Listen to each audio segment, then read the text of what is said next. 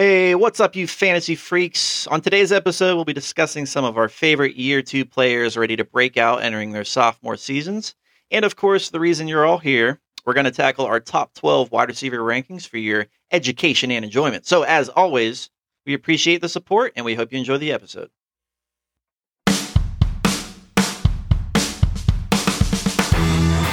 Welcome to the Fantasy Blackboard, your home for all of your fantasy football rankings, tips, and discussion. Class is in session. Here are your hosts, Jonathan and Zach. Okay, guys, welcome back to another episode of the Fantasy Football Blackboard. I am Zach Helbling, I'm Jonathan Cafardi. and we are Fantasy Football Blackboard. Um, let's dive right into some breaking news we have around the NFL because there are some pretty big stories happening. Uh, first off, we have, after a pretty tumultuous offseason, Josh Jacobs signing a one year deal with the Las Vegas Raiders. Yes, and uh, I believe a little bit more money than what Saquon uh, negotiated for his deal. Yep. So he got the edge there. Yep. I He guess they wins. win. Uh, at the end of the day, they're both still on one year deals. So, um, you know, for dynasty purposes, we don't really know what that means moving forward. But for this year in redraft, right before prime redraft season, we know where they're going to be at least, and they're going to be on the field. Uh, which we don't really know what that means for Jonathan Taylor. That might be a different situation. We don't know what's going on with him, but uh, but at least two of the three big dogs, we know they're going to be um, on their respective teams, and they're going to be ready week one. Other big trade Trey Lance traded to the Cowboys for a fourth round pick. Yeah, a fourth rounder uh, from San Francisco. Um, they decided that Brock Purdy and Sam Darnold were better, and Trey Lance got a little upset, and he requested a trade. And um, Rightfully so. uh, quite frankly, I mean, a fourth round value for a guy that's been demoted the way that he has. I mean, I thought that was pretty good value for San Francisco. There's no cleaning up the mess that they made. Right. I mean, this is always going to reflect poorly on Shanahan and everybody. You know, the decision, all the assets they gave up, the picks, the way Miami benefited from it. Yeah, There's re- no really explaining think- that away, but Right. I Yeah. think I think both teams kind of got what they wanted. You get a pretty low risk guy in Trey Lance for Dallas, and then you know if San Fran really didn't want any part of him, you got rid of him. You get yourself a fourth round pick. exactly. So you know, it's just kind of new beginnings, new change of scenery for for Trey Lance. Obviously, Dak Prescott there right now, and it's his job. I mean, I don't think there's any current risk of him losing it, but he did. He was super turnover prone last year. If he continues and it's tumultuous this season for them, you never know. And he has a little bit of an injury history, so. Yep. Um, yeah, super curious to see. I have a little bit of uh, Trey Lance dynasty stock. Okay. Um, so I initially had him pegged as a guy that in the right situation would be that cool, you know, very uh, mobile, happy, but he had the big arm, unproven, but a lot of talent. I was hoping that would turn into something for me, but you know, maybe it will down the. Do you have any uh, stock in him in any Zero. leagues? No. no, I do not. So I'm the only one. I'm alone on the hill, but that's fine. It's all good. He, he, I wasn't counting on him Yeah. anyway. So Well, speaking of players that are poised to break out, um, or hopefully, we are going to cover a couple sophomore standouts. We each pick two players going into their second NFL season that we think are primed to break out this year. Yes. Uh, do you want me to start, or would you like to give go us first? give us your first one. We'll we'll we'll go back and forth here. So so give me one. Cool. All right. So my first guy is going to be uh, Rachaad White Okay. um, in Tampa Bay. Um, he's pretty much all alone in that backfield. Um, there's not a lot of competition. Um, nothing of no, you know, nothing notable at least. Mhm. Um, a lot of people are concerned about what it looks like with Baker Mayfield. I get it. I mean, it's it's not pretty. Um, Russell Gage just went down for the season for them as well, so now the receiving depth is a little bit more limited. But um, last season as a rookie, Rachaad White, he had 50 receptions on 58 targets. He was extremely efficient, Mhm. sharing time with Ezekiel Elliott. Um, and now he's not being asked really to share time. Uh, he's going to get the lion's share of the work. He's going to get a lot of volume. A lot of it might be, you know, in garbage time and whatnot, but that's okay. It counts the same in fantasy, and I think Right, that plays exactly. into the formula with him. So after taking over in Week Ten last year, um, when Zeke, or not Zeke, excuse me, uh, when Lenny Fournette um, wasn't the prominent guy anymore, he posted 771 total yards from skimmage, uh, scrimmage, nearly 300 of which came through the air passing, and he had uh, four, uh, three touchdowns as well in that span. Um, I just think he's going to be a continuation of of kind of what that that final stretch was last season. He's he's currently consensus rank in PPR leagues RB twenty three. So I think you're purely drafting him at his floor there. I think he has potential to be a sneaky kind of top fifteen PPR type running back this year if everything goes right. And Yeah. uh, he's a good skill set. He was a pretty good prospect coming out of out of college, de- uh, decent draft capital. so um, he's a big he's a guy I've had my eyes on all along. He's going later in drafts, around the sixth or seventh round, depending. So um, I, I love the value. He's a great zero zero RB approach guy. If you're not going early with running backs, you want to get some value in those middle rounds. Yeah. Um, so he's he's awesome. I'm a, I'm a big fan, and yeah, I don't know. I I- just don't know who takes that job from him. Yeah. There's Yeah, no one there. It's not going to be Chase Edmonds. We've we've done that, you know, That song and dance been played, before. yeah. So So yeah, I mean, with Rachaad White, the only thing that really kind of concerns me about his last season's production is you mentioned the three touchdowns. That was it for the season. Right, Two two of those were receiving. Only had one rushing touchdown all year. Whether that was a byproduct of just the Buccaneers' offense, or you know, him as a player, we'll find out. yeah. I mean, I, there are valid questions to be asked about him regarding him, you know, running between the tackles, efficiency, and so on and so forth. Quite frankly, I mean, I, I think that that offense stunk. So comparatively speaking, we're we're thinking of them taking a huge step back now with Baker Mayfield. I'm not entirely sure that actually happens. Um, I think it might be pretty much on par with what they already were. They still have a healthy Chris Godwin and a healthy Mike Evans, so they have some weapons. It's not like they're completely void of talent. Um, I think there's enough balance there. It's not like he's going to be facing eight man boxes all the time or anything like that. They're going to utilize them. They have no other choice. So, uh, slam dunk. If you get him late sixth, early mid seventh, I think it's a great Oh, the value there is great. Yeah. yeah. Uh, my first sophomore standout is going to be uh, somebody we've talked about on this podcast uh, in previous episodes. It's Dameon Pierce, running back with the Houston Texans. Uh, I have him as a potential breakout based on how I think he's going to be used this year with the changing to their offense also. So if we look at last year, averaged 19.2 combined touches per game. I think that probably stays around the same. I think there's a little less pressure on him to perform. His ECR right now is 51. He's currently going as the 19th running back off the board. You do have a little competition with Devin Singletary in the offense. However, Devin Singletary isn't a proven pass catcher at all, so I don't worry about Pierce losing receptions to him. He's going to lose snap percentage a little. His snap percentage is going to go down a little bit with with Singletary being the better pass blocker. Yeah. And uh, uh, other things that are pointing it up for Dameon Pierce towards me is they got the seventh easiest strength of schedule and uh, one of the easiest for running backs as well. So I like that potential there.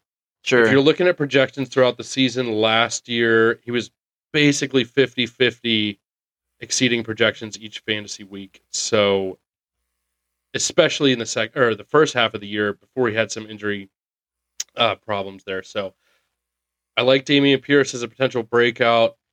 You're getting him later in in drafts along the same lines as we just talked about with, Yeah. Uh, with Rachaad White, with I think you're going to have to pay up a little more uh, with Dameon. You're looking at fifth or sixth round, um, oftentimes. But again, I, I don't- I don't really think you're drafting him at his ceiling. You're going to hear me say that a lot. I don't like drafting guys unless it's a first or second round pick. Of course, it's a little bit different. But um, as you get deeper into drafts, I don't want to draft guys at their absolute optimal output projection. In other words, I want to draft guys closer to where I feel like that's their floor and they have potential for more output. right.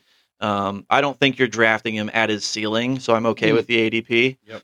Um, I think he kind of is built for a potential like pseudo feature role. Maybe he's not the the workhorse that Najee or Henry or those boys will be, but um, you know, he, he he's an aggressive runner. He runs hard. I'm And, uh, he's- and he's the guy there. a, like 65-35 split with Yeah, I think that's super valid, and I think that the offense probably takes some kind of step forward. You know, I mean, we're hoping like consistent quarterback play out of CJ Stroud. What we've seen in the preseason hasn't been great.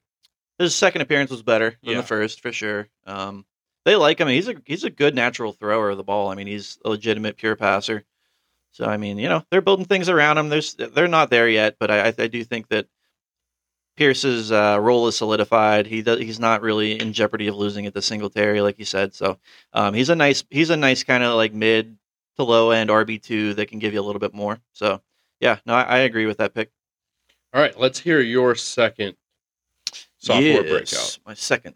Um, so this is one of my favorite players. So th- I missed massively on his rookie season. It didn't quite pan out the way I thought it would. But Skyy Moore, Yep. um, in Kansas City, I think he's a screaming value in drafts right now.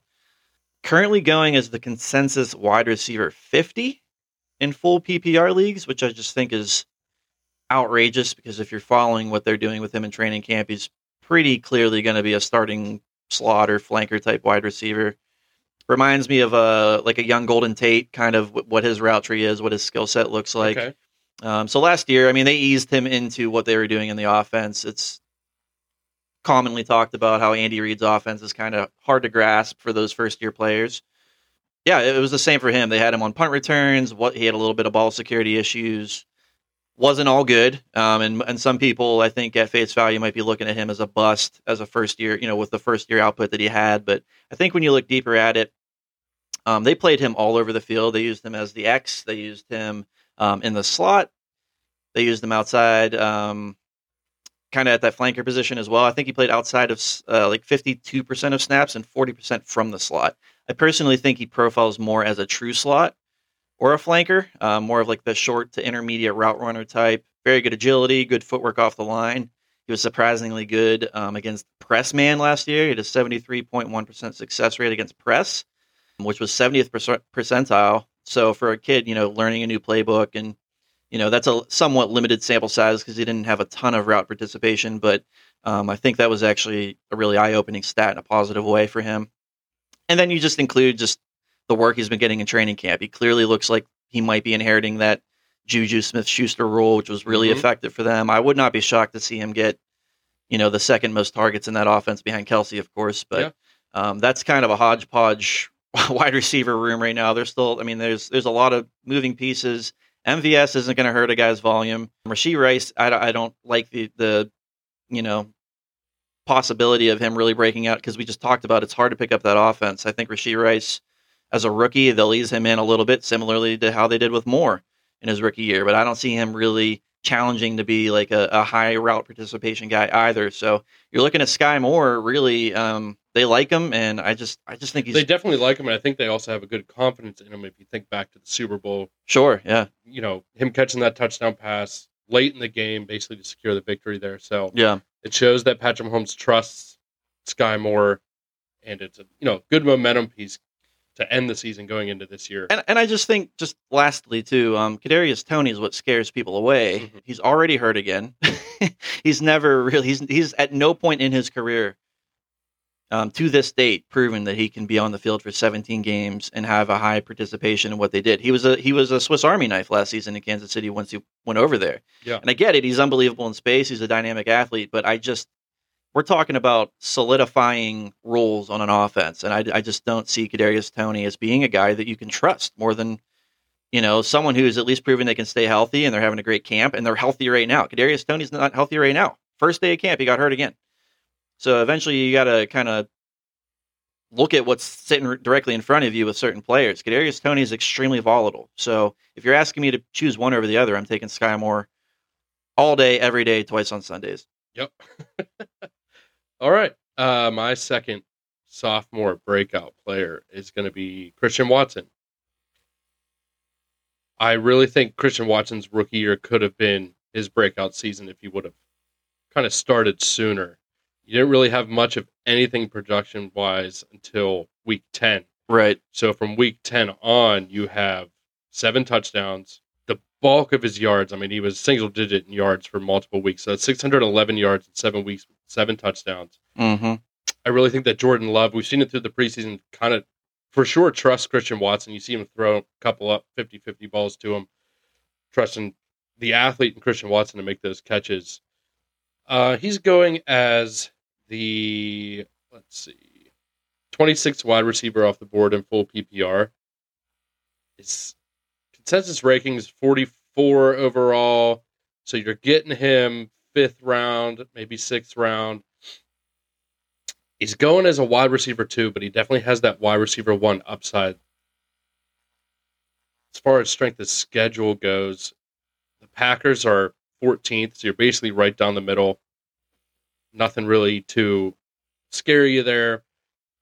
However, we do have a pretty young offense. You know, top two receivers. You got Christian Watson, and Romeo Doubs. Romeo Doubs showed pretty well in the preseason this year. Had a decent year last year. Missed a chunk just like Watson did.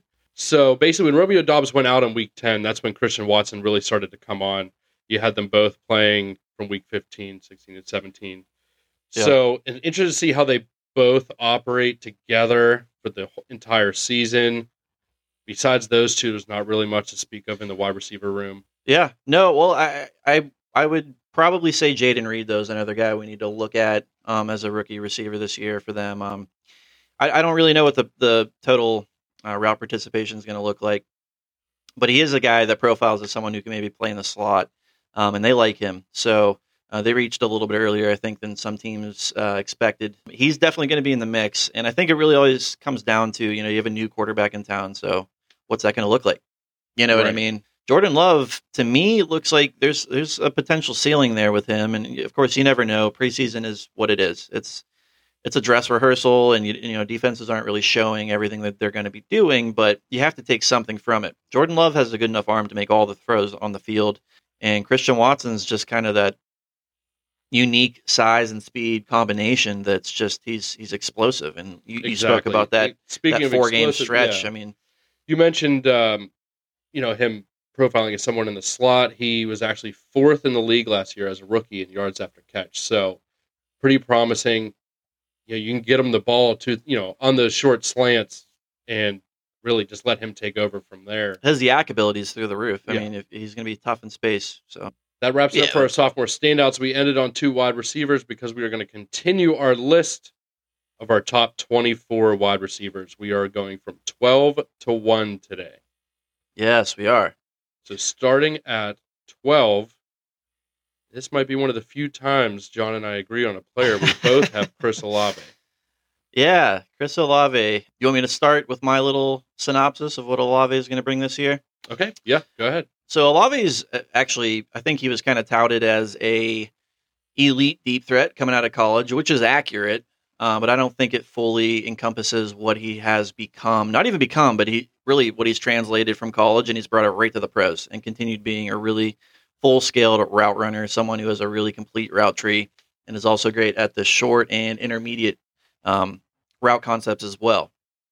Um, he made it look easy his first year in the pros, despite subpar quarterback play. They had the Andy Dalton experience out there, Mhm. but his his route tree was extensive, and he's uh, an extremely refined technician um, uh, in terms of being a route runner already.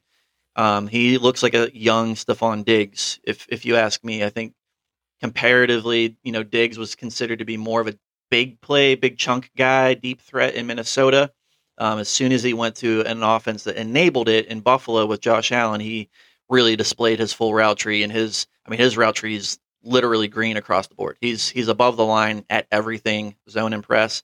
I think with Chris Olave you're looking at something really really similar and you have Derek Carr who I mean polarizing as he may be and maybe he didn't eventually um, come into what we thought he was going to be when first drafted into the league, but he is an improvement over Andy Dalton. I think um, sure. yeah, and and I think that you know he when he lets it loose, he has the ability to throw the deep ball. Um, I think Dalt, you know, uh, excuse me, I think that Carr is notorious for having that clock in his head, and he can get a little bit antsy. He's really good at making quick, short to intermediate throws. Um, but when it's come to his deep ball, it's not lack of ability or arm strength. It's just been kind of commitment um, to making those throws, trusting them. I think this year with a, what looks like a pretty good personnel group outside of Olave, even it's going to open up opportunity, and I think Olave is primed to have a big, big year. I think he's a wide receiver one. Yeah. And, um, yeah, have a lot of similar things that you had with Chris Olave. I like that there's better quarterback play with Carr. I think that their skill sets kind of match up, like you were just touching on. Mhm. Was a thousand yard receiver as a rookie, but only had four touchdowns. That's only one of three receivers to do that. So I think that you are going to have an increase in touchdowns this year with increased quarterback or improved quarterback play. Oh, 100%.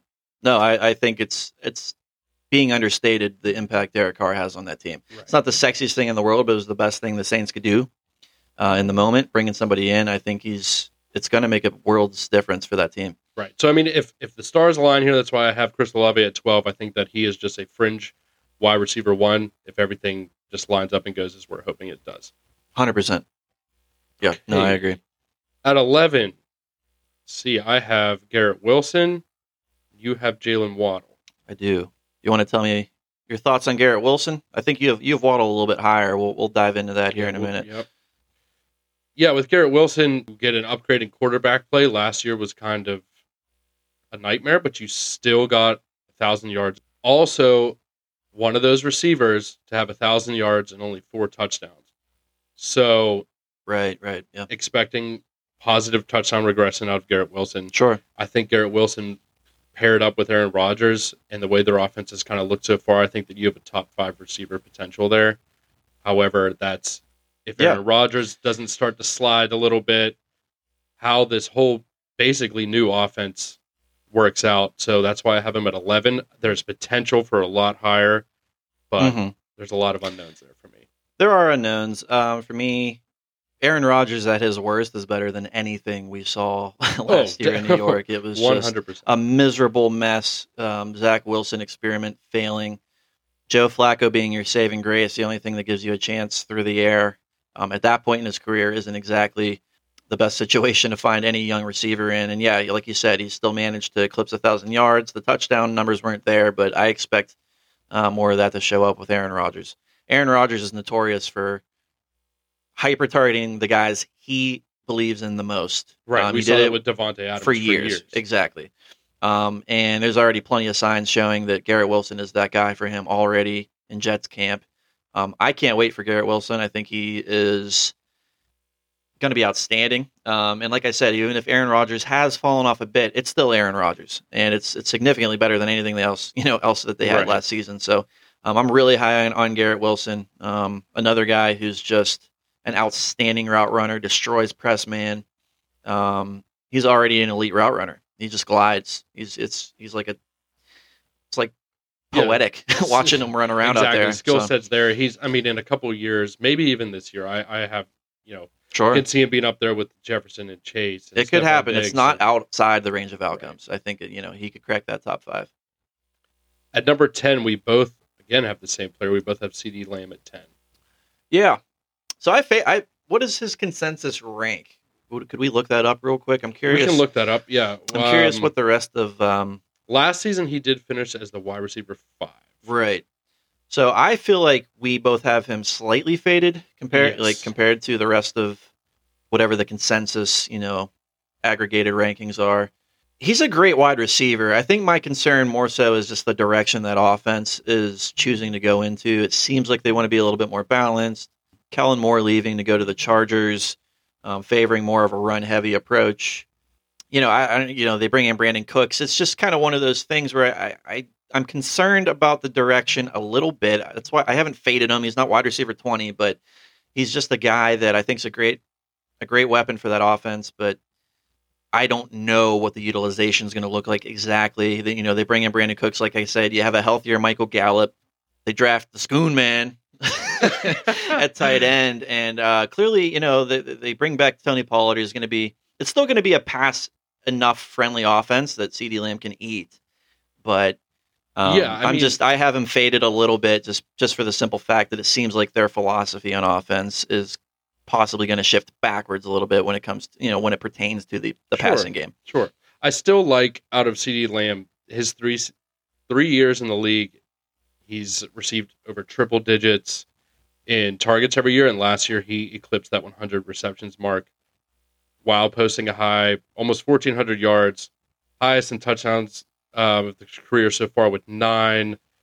I, like you said, have the fear that with the offense kind of going more towards the run, focusing on that more, that some of those numbers might dip down to what we saw maybe two years ago with six Yeah. touchdowns and 1,100 Yeah, and, yards. and it's it's it's also just the division of labor. Them them ha- like I said, adding Cooks to stretch the field, but having Michael Gallup You know, what does that look like? Dak Prescott was a turnover machine last year as well. So it's kind of that doesn't directly impact the CeeDee Lamb volume, but at the same time, there's just some things that make it feel a little bit hairy for me. Yeah, Yeah, he's going as the sixth receiver.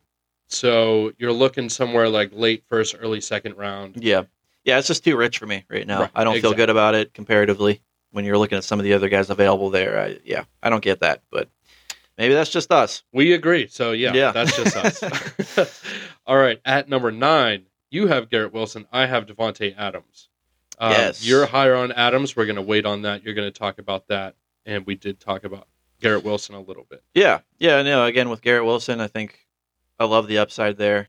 With Davante, um, I am curious why you're fading him beyond a couple of these guys here. Um, I'm fading Davante Adams based on quarterback play a little bit. I Okay. know he there is a chance that he's kind of quarterback proof. I'm going to call it. right. Um, if you look at week 17 last year with Stidham at quarterback, he still had seven for 153 and two touchdowns. So right. he does prove that regardless of who quarterback, he can still make it happen. However, with Jimmy G this year for the whole season, I just I'm not sure what that what that looks like with such a small sample size outside of you know Aaron Rodgers or Derek Carr. Sure. Um, Uh, I think age too plays into things, and I get that. Because I mean this is his age 30 season. Sure.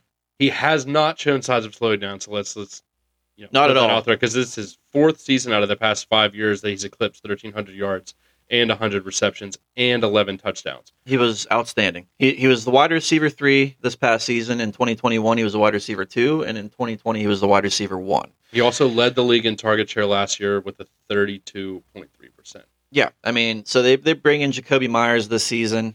I don't really, but they lose Darren Waller. I'm not really sure what impact people are interpreting there, you know, Right. negatively for Davante Adams. The only thing I can think is that they're concerned about the age and they're concerned about the Jimmy G effect. If that limits him, Right, and when you say they, I'm assuming you mean me because that was why I was fading him a little bit. Yeah, yeah, yeah. No, I'm, I'm still I'm still all over him. His route tree is outstanding. Um, he was 94th percentile against man, 88th percentile against zone, 96th against press man. Yeah. Um, and he was still his kinda- separation is unreal. he's he's just a, he's a he's a route technician. Between him and Steph Diggs, I mean, pick your poison. You you can't cover either of those guys. He lined up outside at 76.6% of snaps and on the line at 74.2% of the snaps, which was slightly more last season in his first year with the Raiders than what he had done in 2021 with the Packers.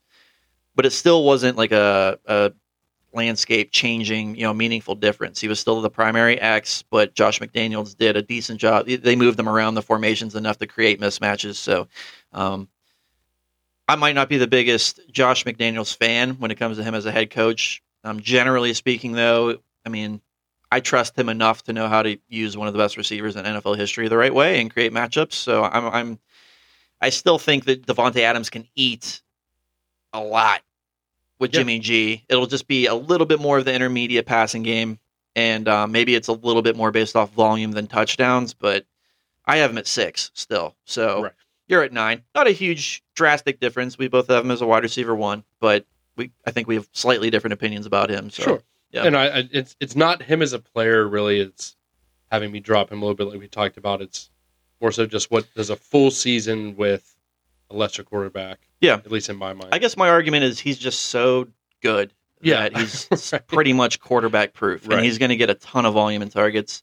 So um, I think he's a scream. I actually got him in the that same draft There we were go. talking about. Hey, Um, putting your money where your mouth is. Stacked him with Cooper Kupp, so uh, couldn't be happier. No, that's great. Moving up to eight, kind of battle of the Browns here is you have Yeah. Brown and I have um, Amon-Ra St. Brown. yeah, Um, I'll start with Amon-Ra St. Brown. Why I have him at seven. 1,100 yards, six touchdowns last year. The Lions are going into the season with the most favorable strength of schedule for wide receivers. And if that just doesn't, I mean, give you more security in drafting Amon-Ra St. Brown where he's going, then I don't know what does. Especially with Jameson Williams being suspended. Those first six weeks of the season, the schedule is the easiest for wide receivers.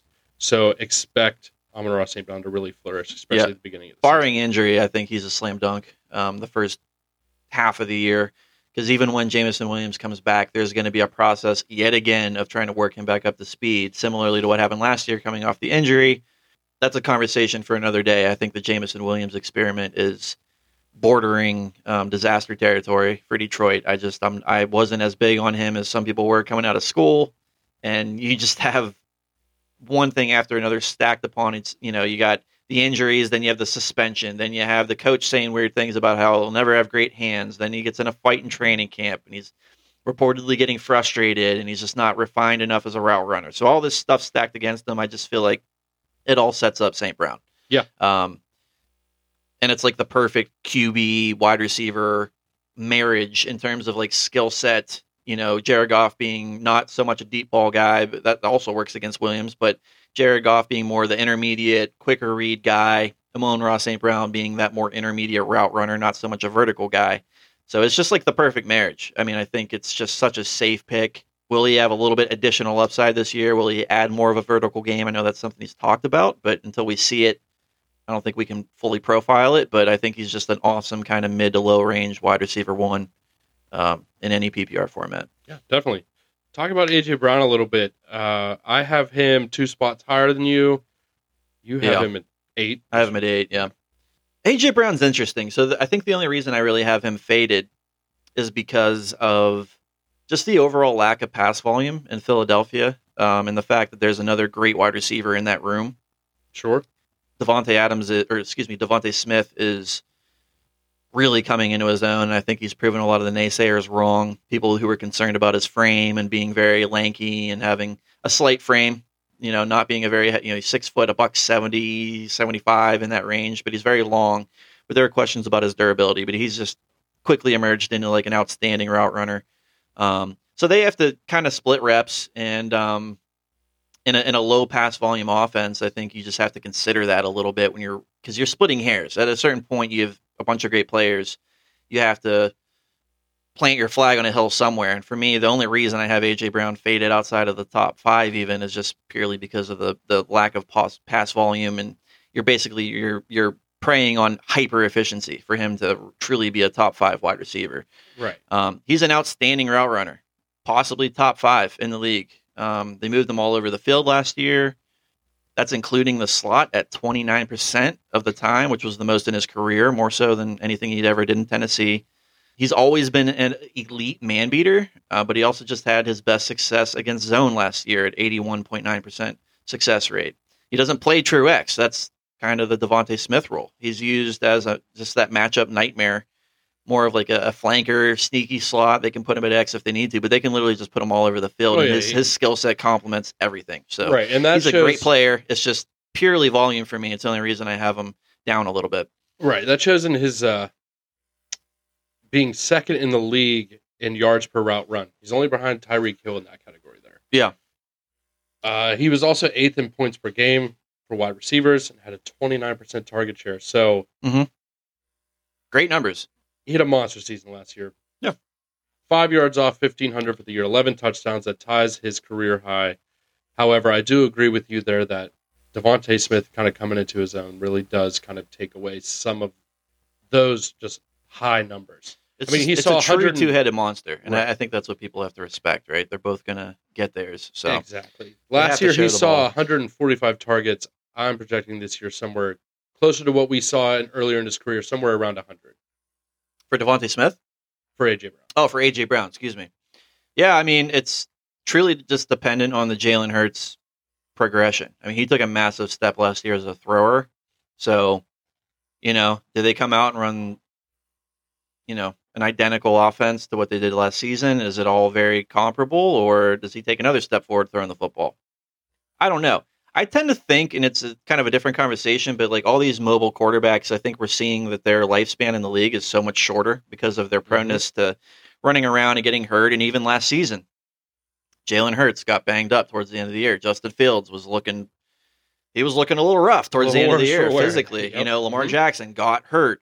Again, I just feel like Jalen Hurts has always been a little bit more of a hybrid skill set. Like I, I trust the fact that he really stepped into his throwing, no pun intended, and you know what I mean? And yeah, it's just maybe he takes another step. I don't think that's outside the possibility zone. You know what I mean? I think Yeah. he could do that, but you know, as of right now, I'm really comfortable with uh, AJ at eight. Okay, yeah, Seven, you have Amon St. Brown, who we just touched on a little bit, and I have Jaylen Waddle. Yeah, why don't you tell, tell me about Waddle a little bit? Yeah, we'll cover Waddle because I have him at seven. You. Oh. Where do you have? I have him at eleven, I believe. Oh, wow. Yep. Yeah. Literally, I have it highlighted. Okay. My bad. Yeah. So, a little higher on Jaylen Waddle. And that is because I love a wide receiver two, not now, not a fantasy wide receiver two, a team's wide receiver two that is able to still produce like he did with a, I mean, just absolute elite receiver alongside of him with that number one, and that being Tyreek Hill. Of course, yeah, So, super stud. last year, first year with the two exactly. Last year with the two of them together, Waddle still put up thirteen hundred plus yards. Uh, he's just, I mean, same as Tyreek Hill. The big play capability is just insane with him. Unbelievable. They're so fast. Just that alone. They're so fast. Good luck. yeah. Jaylen Waddle going into his third season. I like that even with Tyreek Hill, we still saw triple digit targets. Now we had a little bit of regression as far as reception goes. He had a, a hundred plus his rookie year. We're down to seventy five, but what he did with those receptions is what I like. Yeah. So he turned that into three hundred more yards, two more touchdowns, doubled his yards per reception. Yeah. So I think that if Tyreek Hill shows signs of slowing down this year or there's any kind of injury, then Sure. Jaylen Waddle is going to lead the Dolphins in receiving this year. I mean, I, I I think it's totally possible. I think it's interesting you bring up those stats because with Waddle, his rookie season compared to that sophomore year, completely different roles in the offense. And of course, Mike McDaniel came over in year two, but Waddle was strictly rolling out of the slot as like a floor PPR guy that just had speed, and you'd feed him and you'd try to get the yards after the Right. catch. In year two, and people don't always realize this with Tyreek Hill on the team, but he worked pretty strictly as the wide receiver, the X receiver on the offense. Um, so he showed big improvement against zone, and he posted an 81.8% success rate, which is 78th percentile, which is very good. And he, he's still a good enough separator against man. I think what makes him um, even more dangerous is just how much opposing defenses have to hone in on Hill. You know, you can't double both of those guys, and it's also very difficult to consistently run man against a receiving group that's that fast because once they create separation, it just causes so many problems. You know what I mean? So he's one of the best vertical threats in the league, and the, the irony is they didn't use him that way at all, hardly at all, in his first season. So we we really got to see the full scope of his skill set, and he's also very good at work in the middle of the field, which is perfect for that after the catch ability that he has. So he's just he's he is the X in Miami, Mhm. and uh, in Mike McDaniel, I think we all trust at this point that nerdy son of a gun. He's smart. He is. He's smart. He he, he comes yeah. from that kind of Sean McVay, Shanahan kind of like school of thought. Obviously, directly comes from Shanahan's Yep. staff, but um, he really knows how to scheme these guys up and create mi- mismatches. And as far as the matchups go, and really the only concern I have with either of those guys is just the Tua Tagovailoa health uh, issue, uh, the concussions, Yep. what that looks like. That is a concern, but for fuller you know context to that, they have Mike White now as a backup who has shown he can sling it around a little bit in a, in short spans of games. Uh, he did it in my or uh, in New York a little bit. I like that more than Teddy Bridgewater struggling to throw it more than 30 yards, and whoever that you know that rookie they had that last season it wasn't great. Uh, so if Tua does go down, I feel like Mike White can still facilitate pretty good output for those guys still. So I feel a little bit better maybe than last year comparatively to what what backups they had behind Tua last season, if that Right. makes sense. No, that, that makes perfect sense.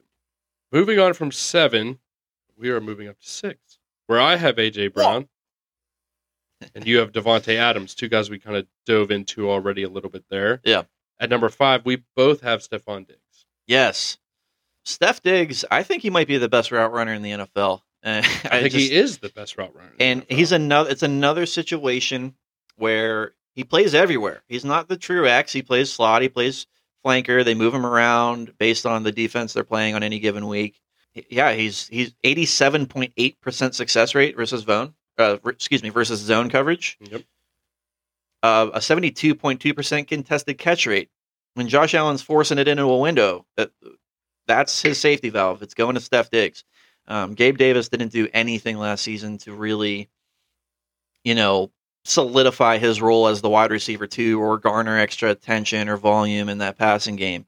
Um, I think he's actually a, a, good like late round value now because I think the market readjusted, com- you know, compared to what happened last season when people were drafting Gabe Davis. But the bottom line is Steph Diggs is the king of that castle. He's the alpha. I mentioned earlier in the show, but you know when he was a Viking, it was you know it was a little bit different. He he was more of a vertical chunk play threat, but ever since he went to Buffalo, he's just displayed the Right. full scope We also had Adam Thielen there when be. Adam Thielen was still when he was still a viable receiver. right? And he was and Thielen was considered the alpha. Yep. Um, but ever since Diggs went to Buffalo, I mean, he's just been outstanding. His entire route tree, by the way, and this is per um, Matt Harmon's reception perception, but his entire route tree is green. Which, for those of you not familiar, that is extremely elite. That basically means you're well above the bar at every route, at every core route that you can run on the football field. Yeah. Whether Now- that be short, intermediate, deep balls, nine routes, corn, you know, the whole thing. He's just he's really good at everything. So um, he's about as trusty as it gets um, in that offense. Yeah, now he is entering his age 29 season. However, just like Davante Adams we spoke about earlier, he's not really showing signs of slowing down. Yeah. Also, last year ranked fourth in red zone targets, hmm and that's where that two years in a row of double digit touchdowns comes in. Yeah. Oh, absolutely. No, he. I mean, don't ever overthink a Stefon Diggs pick at the end of the first Oh, round. no, don't ever overthink it. Not, no. Um, you, you could probably put him in the Jefferson Chase conversation with Hill and Kupp as well. I mean, it is a clear tier break after Steph, Steph Diggs. It's a five man tier, and after Steph Diggs, for me, you can argue Davante Adams, but the concern would be the quarterback there. So that's why, it, for me, it's a clear tier break. But Steph Diggs is just an elite superstar. So don't overthink it. Yeah. Now, for our top four, we, and I think it's almost consensus around the league, we have the same four players. So let's. Yeah. Four, we have Tyreek Hill. Three, we have Cooper Kupp. Two, Ja'Marr Chase. And one, Justin Jefferson. yeah, So we just spent some time talking about Jaylen Waddle. So let's talk about what we like about Tyreek Hill. sure. Obviously, his speed, his separation, his production of the past, well, I guess most of his career, really, Yeah. outside of his rookie season, he's he's been one of the top receivers in the league. Last year, he clipped seventeen hundred yards. Unbelievable. Yeah. Um, and that was again with Tua missing time. right. That was games with Teddy Bridgewater. That was games with again the guy whose name I'm forgetting, but the third the uh, the rookie they the, the late round rookie they picked Skylar up last Thompson. year, Skylar Thompson. That's the name. Um, and it wasn't pretty with that guy under center. Trust me, Tyreek's a beast. I mean, the reality is Mike McDaniel just I think accelerated him in the way they utilized him and created those mismatch like mismatch um, situations for defenses, kind of like what I talked about with Waddle. I alluded to it, but 82.8% success uh, success rate versus press in his first year with the team. That was the second best mark of his career. And again, teams don't really press him that much because of his speed, but Yeah, when they no do, he keep up yeah, him, they create separation. He's an elite zone beater, always has been. Elite speed, total mismatch. He's in the conversation for wide receiver one overall at the end of the day. I mean, last year was wide receiver two. so right, he's- exactly. He's right mean, he's, there. he's right there, and it had Tua not gone down, he may who knows what would have happened in in those, some of those games. So Right. He was on the line of scrimmage for just fifty three point six percent of his snaps, compared to seventy seven point nine percent for Waddle. Again, that alludes to the point I made earlier. Waddle is the X on that team, and they like to use a lot of pre snap motion and use utilize Hill out of the slot or as a flanker. So um, that that cre- again just creates those mismatches with opposing teams' corners and just makes it that much harder um, to really handle what it is that he's bringing to the table. He's just he's a stud. He's unbelievable. Again, only thing that I fade beyond a couple of these other guys, it's just the fact that it's the quarterback situation that probably is the most volatile in terms of injury and so on. Because like I I, I don't know about you, the Tua thing freaks me out. I, I mean, oh no, definitely. he's just it's, one it's, hit it's away. a major Yeah. concern. He's he, just like you just said. He is one hit away from literally career being over. Yeah. honestly. I mean, you know, and and it's serious stuff. I mean, it goes beyond football. You know, I Mhm. mean, you, you it's it's honestly life threatening stuff at this. yeah, point. I mean, you, you got to really, really be careful with him. And um, clearly, they're bringing him back. You have to trust the team and the doctors and everybody. They're bringing him back as they think they can. But that's just the one thing for me that fades Hill a little tiny bit. And again, you're splitting hairs. You can't go wrong with any of this top five or six, right? Right. Like it's they're all awesome players. We're just trying to find talking points. I mean, at the end of the day, you know, but that that's kind of my take on Hill right now. Okay, moving up to three, we both have Cooper Kupp. Yeah. Now Cooper Kupp coming off a season where he was on pace to once again be in the conversation for wide receiver. Oh, he was he was on pace, baby. He was on pace for about 150 catches if Yeah, you extrapolate the data. yeah. So he was doing he was crazy seeing things. double digit targets, close to. I mean, some games almost twenty targets a game. Yeah. like he is the offense in LA. Yeah.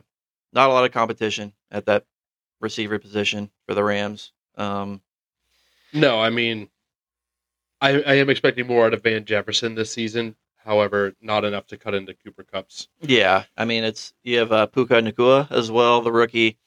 Um, Tyler Higbee will catch a couple three yard passes around the line of scrimmage. Same old, same old. But at the end of the day, if Matt Stafford's healthy, and of course Kupp did have the hamstring pull Yeah. um, at the beginning of camp, um, and that's the one that's one thing that does concern me a little bit. Hamstring injuries can linger. Now, luckily, um, unlike another player that we're gonna, you know, we just talked about the previous episode, Jerry Jeudy going through the situation he's going on, you know, with with the hamstring, it really it faded him outside of my top twenty four altogether. Yep. The fact that it happened earlier for Kupp and he has a he's had a couple additional weeks to kind of heal and prepare and get ready for week one, it makes me feel a lot better. But the re- the the reality still stands that hamstring injuries in general have the potential for lingering. Oh, and even and even when you come back and, and for a game or two, you might still not be at 100%, even if you don't re-aggravate it. So that is a concern for me, but he's just so good that it's I'll read a couple things here for you that I had written down. So a good man beater, I wouldn't maybe say elite, um, but unbelievable in zone and finding Yeah. the soft spots in zone. He was the second best zone beater behind Steph Diggs, who I already, you know, said I think he's probably the best route runner in the league right now. But he, the thing about Cooper Kupp is the way he is such an integral part of that offense, almost second to none. No other situation in the league reminds me of the Cooper Kupp situation. And what I mean by that is he's truly everything that they do. They scheme around him. McVay is moving him around the line of scrimmage. He's all over the field.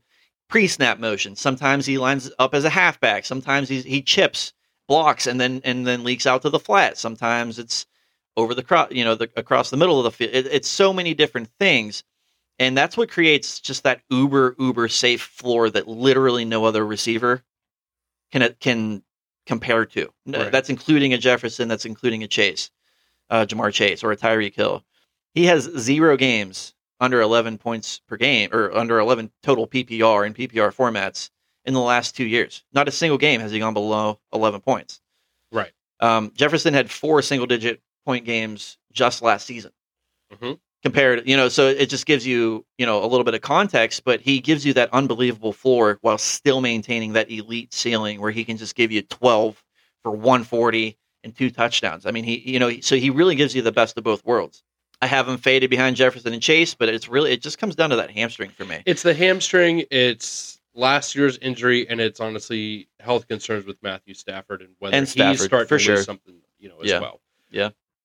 I guess we don't fully know if he'll ever be Matt Stafford again. Right. Exactly. So you know, I mean, it's it's all valid. Again, we're splitting hairs, but Cooper Kupp's in the best wide receiver situation you can find yourself in, in terms of just volume and the way he is just revolved around everything in that offense. Yep. All right, so we're moving on to number two. We have Ja'Marr Chase. Last year could have been in the conversation for wide receiver one if it wasn't for injury. He ended up as a wide receiver 12. Still scored nine touchdowns in only 13 games played. Uh, he did see a little bit of drop in those touchdowns from year one to year two. He went from 13 to nine.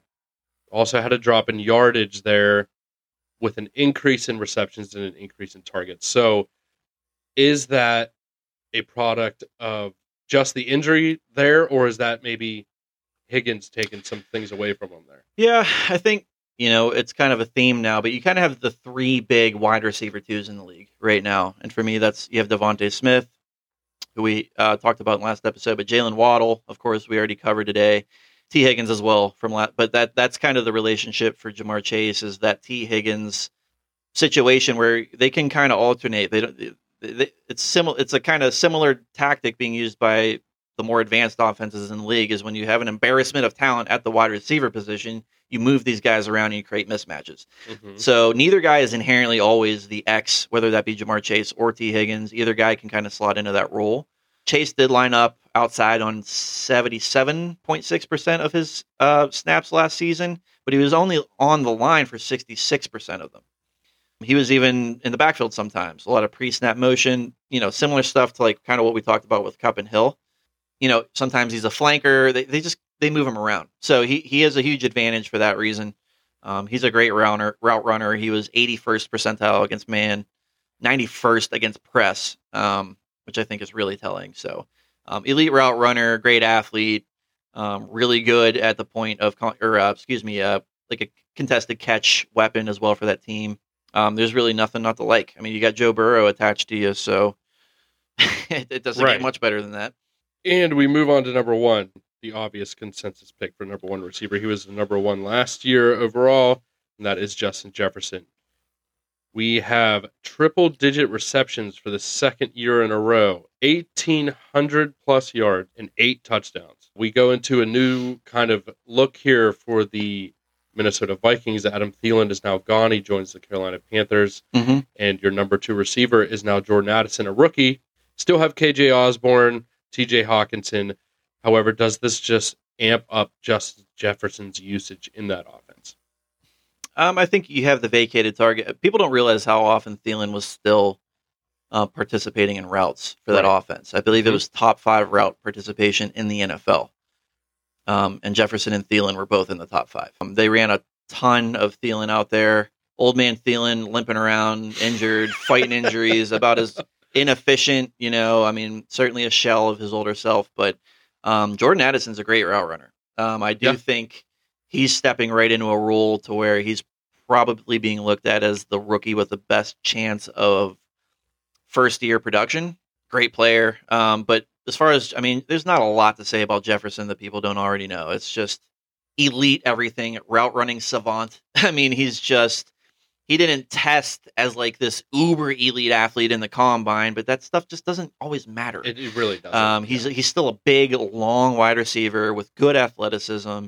Him and Steph Diggs were pretty much the only guys with fully green route trees Mhm. um, from this past season. He's just great at everything. Kirk Cousins is going to hyper target him. His, I'll read. He was 96th percentile in man, 92nd in zone, and 98th in press. Justin Jefferson is always open. He's pretty good. So I mean, I, there's not much else to say. Don't overthink it. He is the wide receiver one. He's super young. I mean, uh there's just nothing not to like there. Um, right. I mean, we're going into his fourth season here. He's only 24 years old. Yeah. Okay. Well, that is our list for our top 24 wide receiver rankings. We just covered 12 to 1 here in this episode. We hope you enjoyed it. We hope you learned something here. Good luck in your drafts. Be sure to follow us on Twitter and Instagram at FF Blackboard for more tips, up to date news to help you win your leagues, crush your drafts, and basically just embarrass your friends for the rest of the NFL season. and never let them live it down exactly. and take all That their money. is- that is key. and embarrass them. Hey. That's it. That's what it's all Just, about. just pound them. That's why into we're the here. ground. Just That's pound them into the ground. Yes. All right, guys. This has been the Fantasy Football Blackboard. Thank you for listening. We'll see you next